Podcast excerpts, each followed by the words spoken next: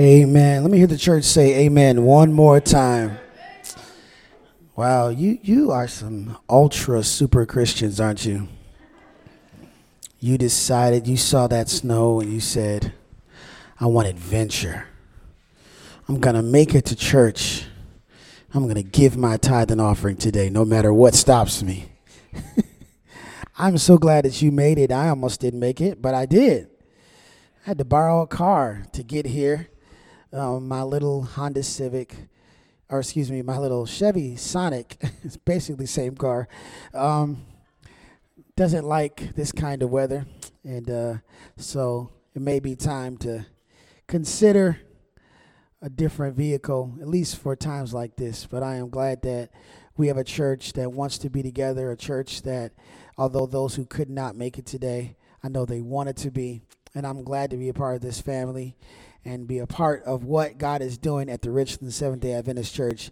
If you are here for the first time or you are listening to this podcast for the first time, we are so glad that you are joining us today. As you mentioned, I'm Pastor Terrence Taylor, one of the pastors on staff. Our lead pastor, Pastor Sergio Menente, is not here today, but we invite you to come back and hear him preach as we are in this beautiful series along with Pastor Fred, the storyteller. And as you those who are here can see I have this rocking chair that we are symbolizing or showing the great storyteller of Jesus, the Jesus, the great storyteller. And I want to invite all of the little children to come up, and I'm going to give you a children's version of my message today. So if you'd like to come on up, I think what I'll do is let them sit here, and I'll put this chair down there. So come on up and have a seat on the steps.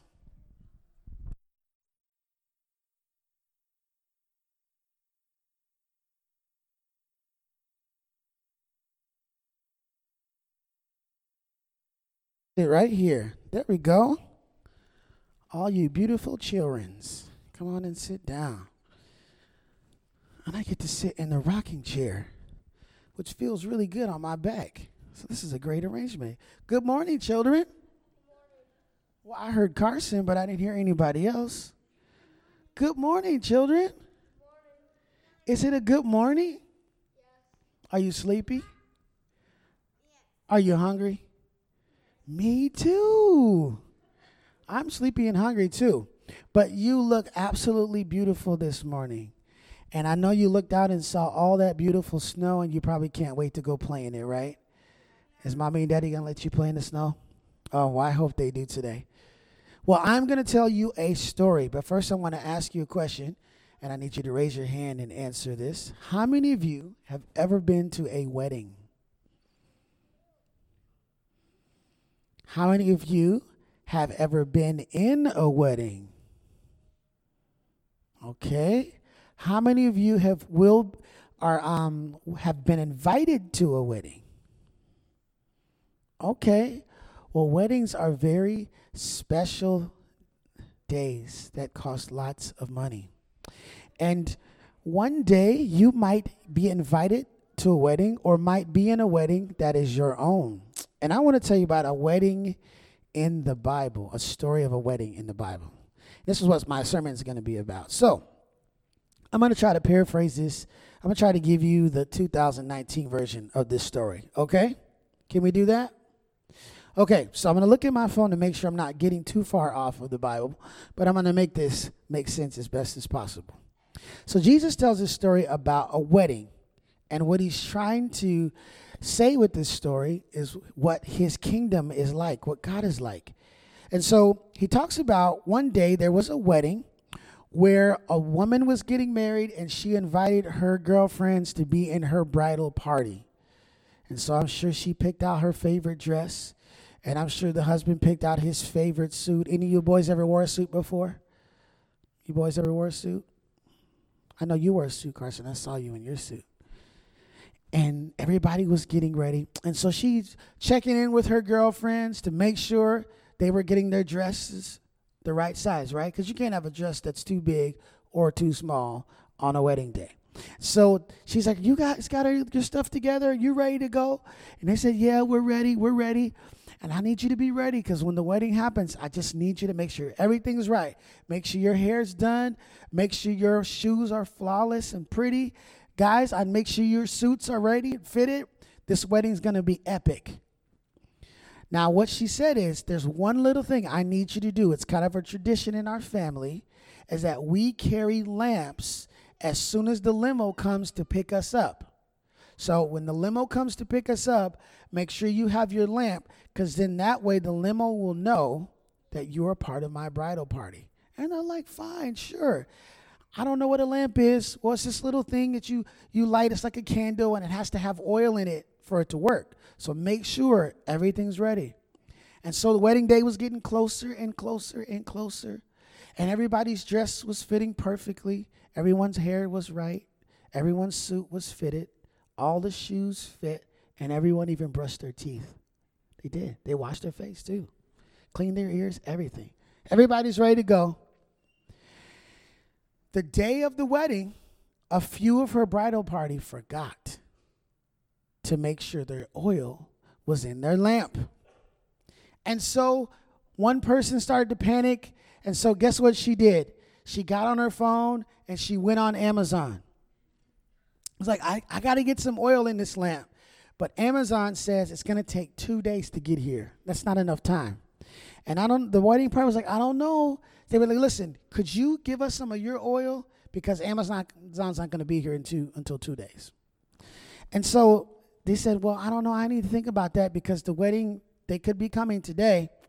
And they said, I guess what? We'll pay for extra shipping. We'll get the oil to come here the next day. Well, what happened was while they were waiting and went to go get their package, the limo showed up. And when the limo showed up, there was only five people in the bridal party that were ready. And so the instructions for the limo driver was, look, when I show up, anybody with the with the lamp, I pick them up. He was just a, you know, serious limo driver. He didn't have time to ask questions.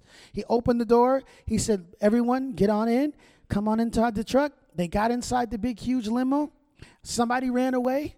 It was chaotic. And then only five of them made it in. Other people were running for their lives. This is literally what happened. And so they got inside the truck and they sped off. And then they came back. And they were saying, Where is the limo? But the limo had already left. And Jesus was telling this to say this at the end. He said, Stay alert. You, you have no idea when he might arrive. And he was talking about himself when he would come again. So I have we have something special for you. Well, it's special to me to remind you of this story. First of all, you can't order everything on Amazon, right? It's just it's not going to always get here on time. But we have Pastor Fred has something to give you, and I'm going to need your help in a part of the sermon. So, what we have for you is a little light, a little lamp to remind you of the story and to remind you to be alert and be ready. So, Pastor Fred's going to hand that off to you. And then at a certain point in the sermon, I'm going to need you to turn it on because you're going to help me with my sermon part. Is that good? All right, thank you. Go ahead. Right there. Pastor Fred's got it for you.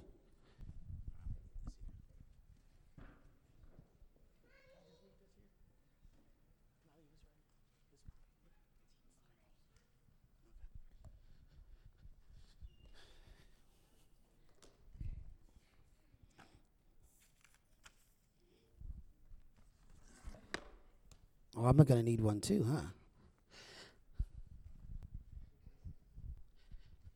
So when when we get to a certain part in the story, I'm going to need you to turn it on, okay? Good. Well, I hope you heard a little bit in that story of a preview of what I want to share with you this morning.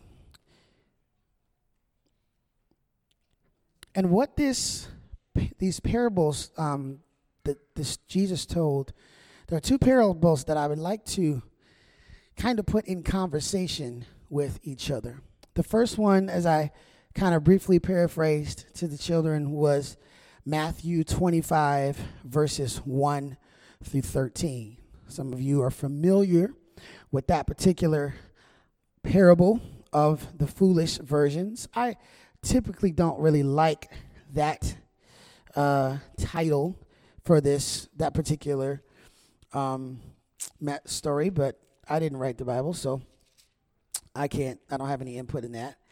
But also another passage of scripture, which is interesting, uh, Matthew 12, verses 43 through 45, and I'll come back to that one at the end. But we want to put these two parables in conversation because what Jesus is talking about and what he's trying to uh, convey uh, is very interesting to me. So, the thing about parables is, I'm sure it will be learning along the way if it hasn't really been fleshed out already, is that parables were a very brilliant design of Jesus to teach. And the way he used parables was that par- parables never really have one particular meaning. They're actually designed with multiple different meanings and multiple different interpretations. They're completely different than any other parts of Scripture. They're, they're built and meant to have multiple ways to look at it. And this morning, I want to look at it from this particular perspective of invitation. And there is a parallel between these two uh, stories, and I'm going to show you what those are. But let me just read for you again. Let me just read it with uh, this particular version, the NLT version in mind, Matthew 25, 1 through 3, 13.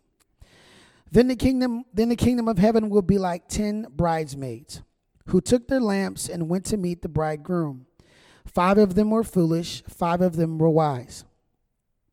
The five who were foolish didn't take enough oil, olive oil for their lamps, but the other five were wise enough to take along extra oil. When the bridegroom was delayed, they all became drowsy and fell asleep. At midnight, they were aroused by a shout Look, the bridegroom is coming. Come out and meet him. All the bridesmaids got up, prepared their lamps. Then the five foolish ones asked the others, Please give us some of your oil, because our lamps are going out. But the others replied, We don't have enough for us all. Go to a shop and buy some for yourselves. But when they had gone to buy oil, the bridegroom came. Then those who were ready to went in with him to the marriage feast, and the door was locked. Later, when the other five bridesmaids returned, they stood outside, calling, Lord, Lord, open the door for us. But he called back, Believe me, I don't know you. So you too must keep watch, for you do not know the day or the hour of my return. Now, any of you with a Adventist background if I were to take a very brief survey, not a very conclusive survey, but I could assume that some of you have heard this story before, you've read this before, and maybe in your mind a little fear was attached to that. Can anybody confess that this morning? Uh, that this this particular passage was one of those passages that was referencing the second coming of Jesus and as was shared earlier, the importance of the Holy Spirit being full in your life. That it symbolized that once Jesus comes, if you're not ready, if you don't have enough oil, if you don't have enough of the Holy Spirit, you are going to miss out on the second coming of Jesus. I can confess that there's some fear attached with that story. I can confess that when that story was assigned to me, I felt fear in that moment. Because how do i navigate this? How do how do i see what you're saying about this? Because there are some realities about scripture that we don't have the privilege to ignore or to to get away from. Truth is that jesus is going to come. The truth is that we need to be ready. The truth is there is something about knowing jesus that is the only thing that allows us to be ready for his coming but i want to look at an aspect of this that I find is something that we can chew on a little bit this morning, and that's the aspect of invitation. Invitation, because in this story, there is a dynamic of invitation.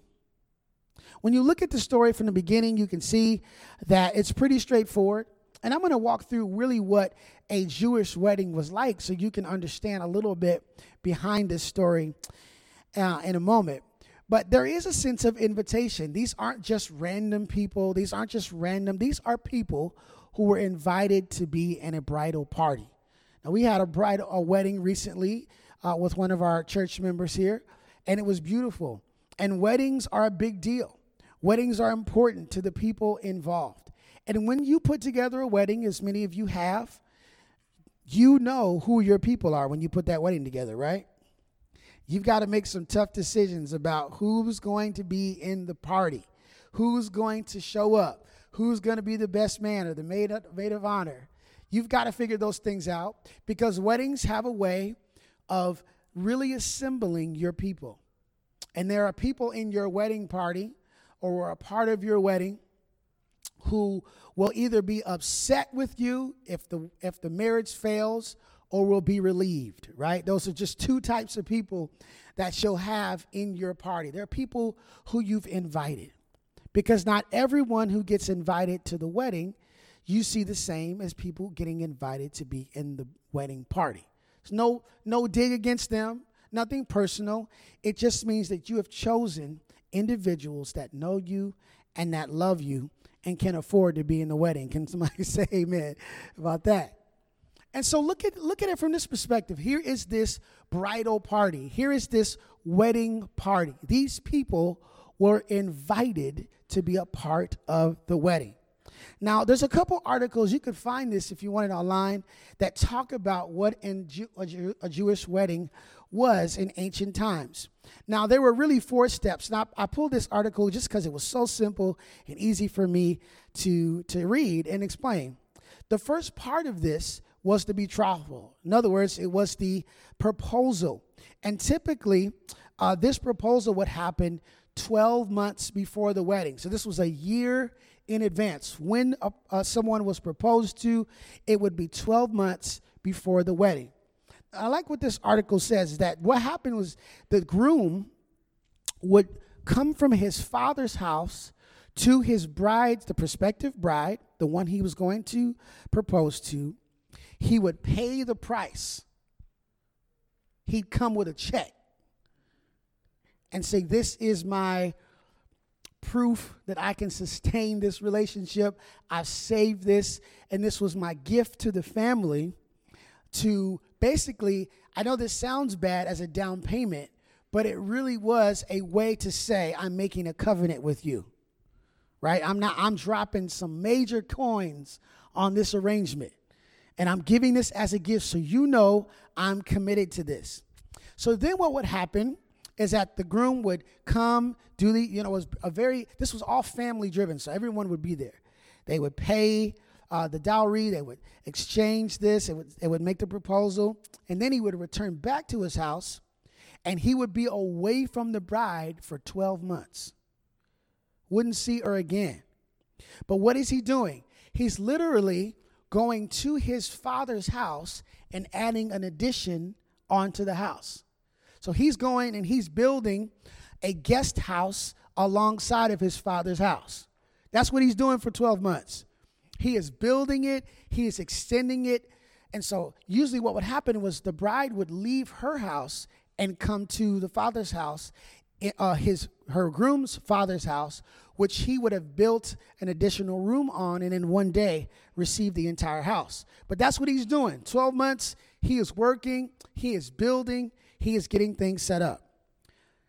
The third step with that, the bride would, or the groom would be coming to get his bride, but the time would not be known, right? He wouldn't tell her exactly what would happen or when it would happen. But what he would do was, and the last step, is that he would leave his father's house with his wedding procession because the wedding would last about seven days. So it's not just one day, it would be a long week. So it would be a, a symbol for him to come riding down the streets with his whole crew, right? With their horses coming to get the bride. And so down the road, they'd hear, oh, I think he's on his way. Somebody's coming to get uh, whoever her name was. And so she would have to be ready. And her bridegrooms, or sorry, her bridal party would need to be ready to go. Now, here's what they would need to be ready for they would just need to be ready for seven days, right? They, and what happened was they would come with their procession, and then she would come back with him with her bridal party, and they'd have lamps like this. So, kids, can you turn on your lamps now? All right? So, when he came to pick her up, they would have their lamps and they would walk back through the streets together.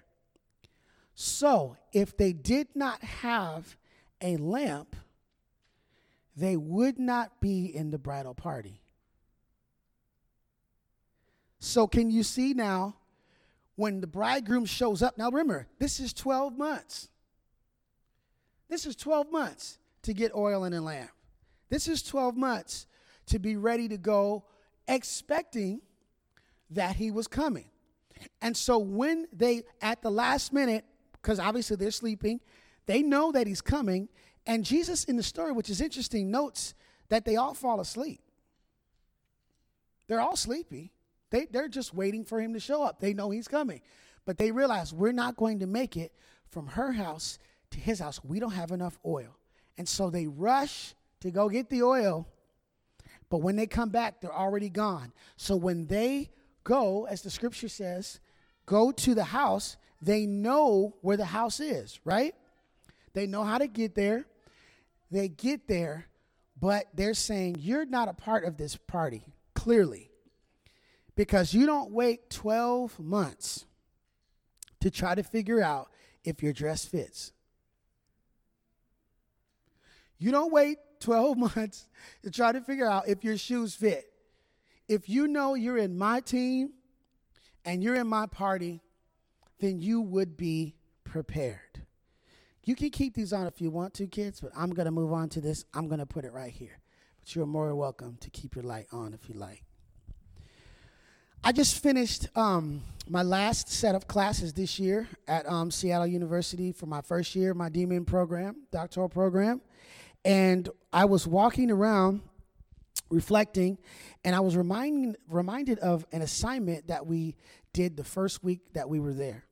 And what we needed to do was walk for about two hours, actually an hour around the city. Our Seattle is located right downtown, right next to Capitol Hill. And so we were assigned to walk around the community and look for what we saw, observe what we saw. What was the neighborhood telling us about wealth, about unhoused persons, about uh, different people that were living in the neighborhood? And as I was walking around and I was writing deep things down and looking and seeing the different things that were speaking to me, I remember later that evening after I went to class, I started to walk down Capitol Hill. Uh, we used to pastor downtown um, Seattle when we first started, so I hadn't been down there in a while. And as I'm walking around, I had this one interesting question in the back of my mind: was where was the church? Now, things had changed since we were there.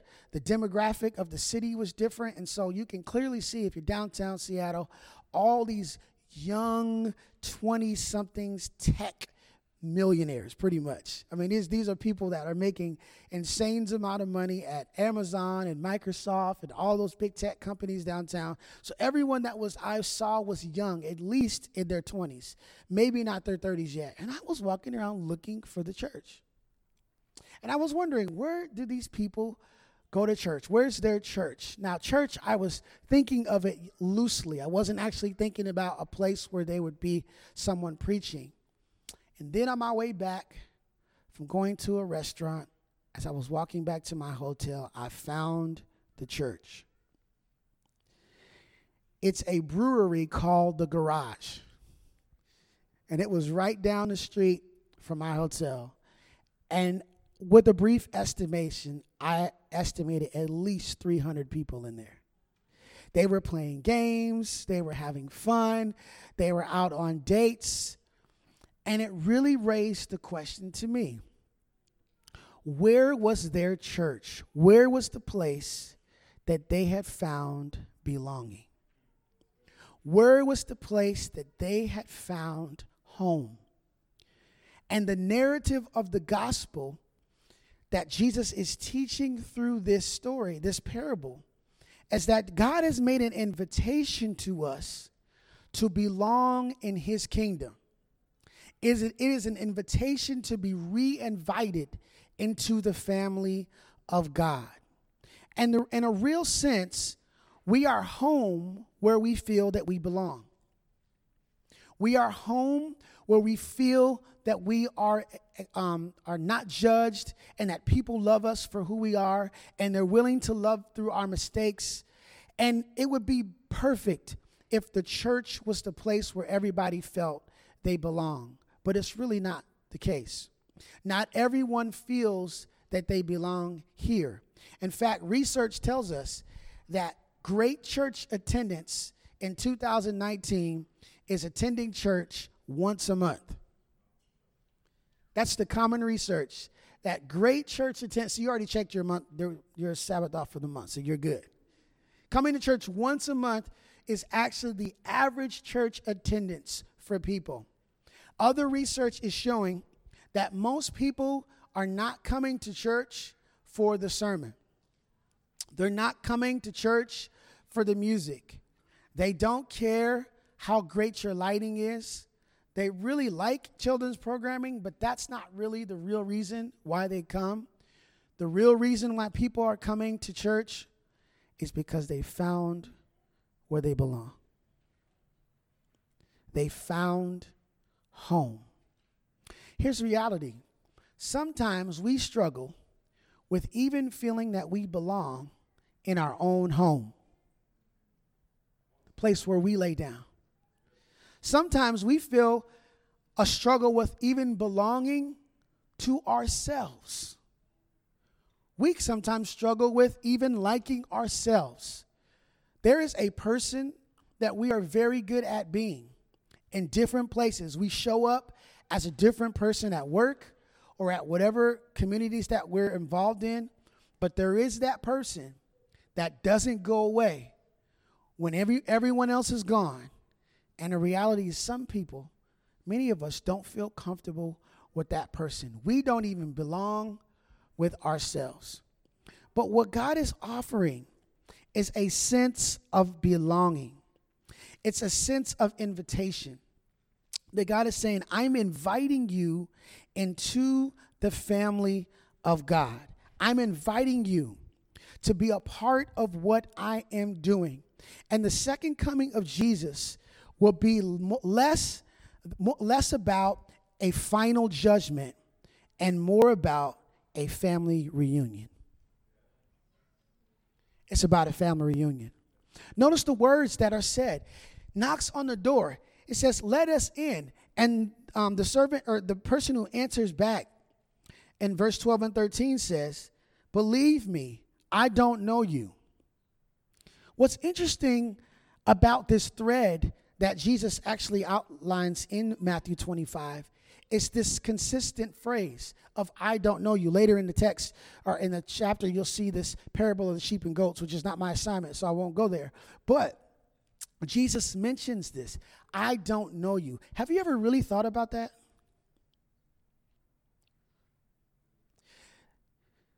Jesus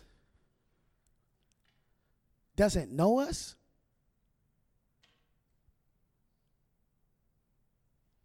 I don't know about you, that, that seems to be counter to what we understand Jesus to be as creator, as savior, as one who pursues us, as one who loves us. How in the world does he not know us? Make an argument that we don't know him. But how is it that he doesn't know us? He created us. He loves us. He died for us. He knows us by name. He has plans for us. He's gone back to his father's house to build many rooms for us, to bring us to his house. How is it that he doesn't know us? Is it, is it possible that a part of this invitation to the gospel, to the kingdom, is not just about knowing? But also being known. Is it possible that we can know Jesus but not give him permission to know us? To really reveal to him who we really are. Is Jesus safe? Are we safe enough with him for him to understand and him to live in our very being? Chapter 12 of Matthew, as I'm putting in conversation this other parable with the parable we just read, is very short and has almost the same sting as the other verses that we read. Matthew chapter 12, verses 45 through, excuse me, 43 through 45. Here's what it says. When an evil spirit leaves a person, and that already is frightening to me, right? Now let's, it's, that's already terrifying to me. We don't want to talk about evil spirits in a person, but let's just read what the scripture says. When an evil spirit leaves a person, it goes into the desert seeking, and by the way, this is the words of Jesus seeking rest, but finding none. Then it says, I will return to the person I came from. So it returns and finds its former, look at the word there, home, empty, swept, and in order. Then the Spirit finds seven other spirits, even more evil than itself and then all enter the person and live there, so that the person is worse off than before. That will be the experience of this evil generation. Tough scripture, Jesus. Tough parable, Jesus. Help me understand what you're talking about. I can understand the image of a person being filled with evil spirits. Now, in our context, in our day, we don't really see the manifestation of that the way we would imagine it. But let's just be honest. There are a lot of people living with some evil spirits inside of them. There are a lot of people who are living with things inside of them that are taking control. In fact, that was one of the reasons I stopped drinking, is when I found out another word for alcohol was spirits. I'm just being honest with you, because I wasn't myself when I would drink. And there were things that were inside of me that were different when I was under the influence, as my sister shared earlier today.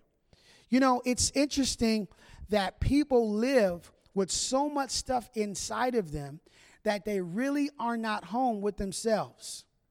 Memories take over, regrets take over, past mistakes, preferences, prejudices, all those kind of things what we need is when Jesus is invited into our in our life, Jesus' desire is to remove all of that mess that's living inside of us. That's the pro- process of repentance. That's what happens when God brings something to us and says, "That's living inside of you." And you acknowledge it and say, "You're right. This is not the way you want me to live." And so I'm going to agree with you and allow you to remove this out of my heart. That's the, the really the sinner's prayer we pray every day. Lord, forgive us of our sins.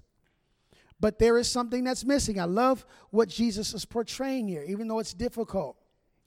That the goal is not to just have what's inside of you removed, but that someone or something else is living there instead. And in this passage, you see that this person who has this evil spirit has been swept and has been cleaned out and has been forgiven and free. But guess what? There wasn't another invitation made. And so when the, when the evil spirit gets lonely, wandering around, not finding someone else to terrorize, because that evil spirit had been comfortable with that person knew how to tempt them, knew how to get them off track, knew how to make them depressed, knew how to lead them away from their calling from God, kept getting reminded them of the same old mess and confusion. And when they had realized, I'd much rather terrorize that individual, let me go back and see how they're doing. Get there and find that the person had been slept, swept clean, but when they knock on the door, nobody answers. And see, this is what's interesting about these two scriptures. Because there is an invitation that Jesus is making to us to not only know him, to not only know that the bridegroom is coming, to not only have the knowledge or have the spirit to know when the bridegroom is coming, but to be known by the bridegroom, to be known by the, for the voice to be recognized by the bridegroom. And the goal, the, the, the, the life that we are offered is that when the enemy comes back to us, when the enemy comes to tempt us again, that the Spirit of God, that Jesus Himself answers the knock on the door. And when the pain comes back, and when the trial comes back, and when the confusion comes back, that the door swings open, and there is Jesus standing at the door saying, Can I help you? Are you looking for someone? You no longer live in this residence. The bridesmaid's voice was not enough. I wonder if the bridegroom was on the other side and heard the voices and heard them and knew if they were or recognized their voices. I don't know. But the reality is, they were not expecting and they were not prepared to be a part of a special day that this bride was having. And I just wanted to encourage you this morning to accept the invitation to be known by Jesus. That Jesus is interested in you just the way you are. He, he's interested in your life, in your heart, in your being. And He just wants the invitation to not only know you, but to be known by you.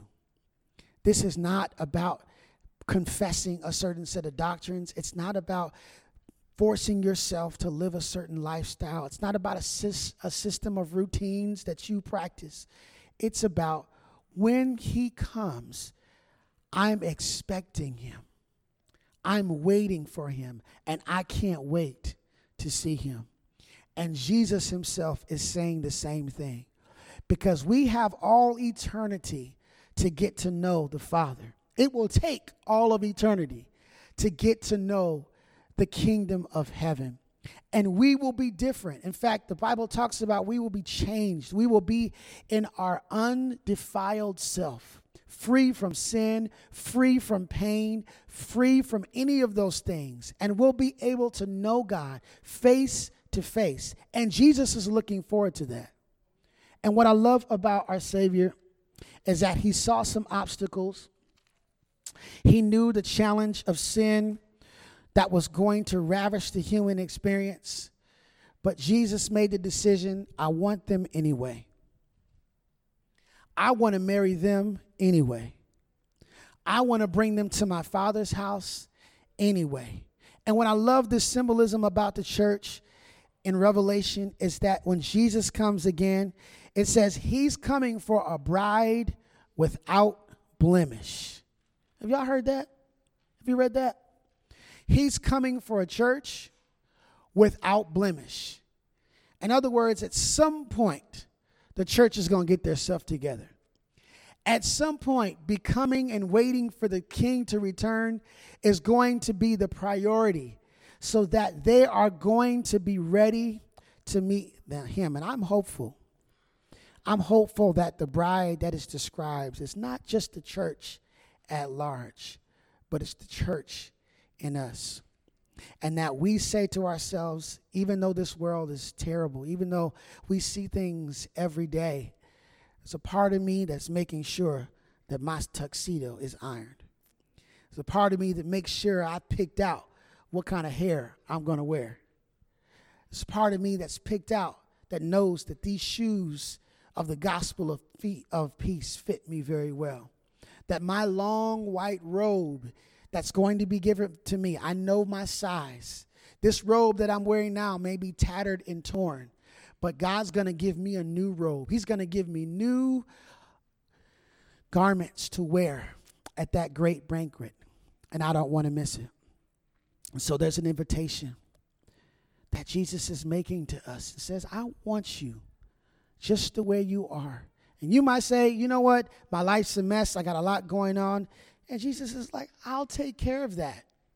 Let me come in, invite me to be known by you, allow me to remove the things in your life that don't belong, and allow me to clean up your life and keep on inviting me to stay.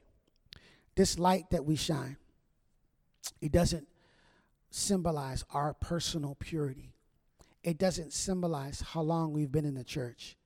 Doesn't symbolize how great we are. It just symbolizes that we're waiting. It just simple symbolizes that we're taking steps to wait for the king when he comes. And I'm depending, thank you very much. Put it up in there. I like that.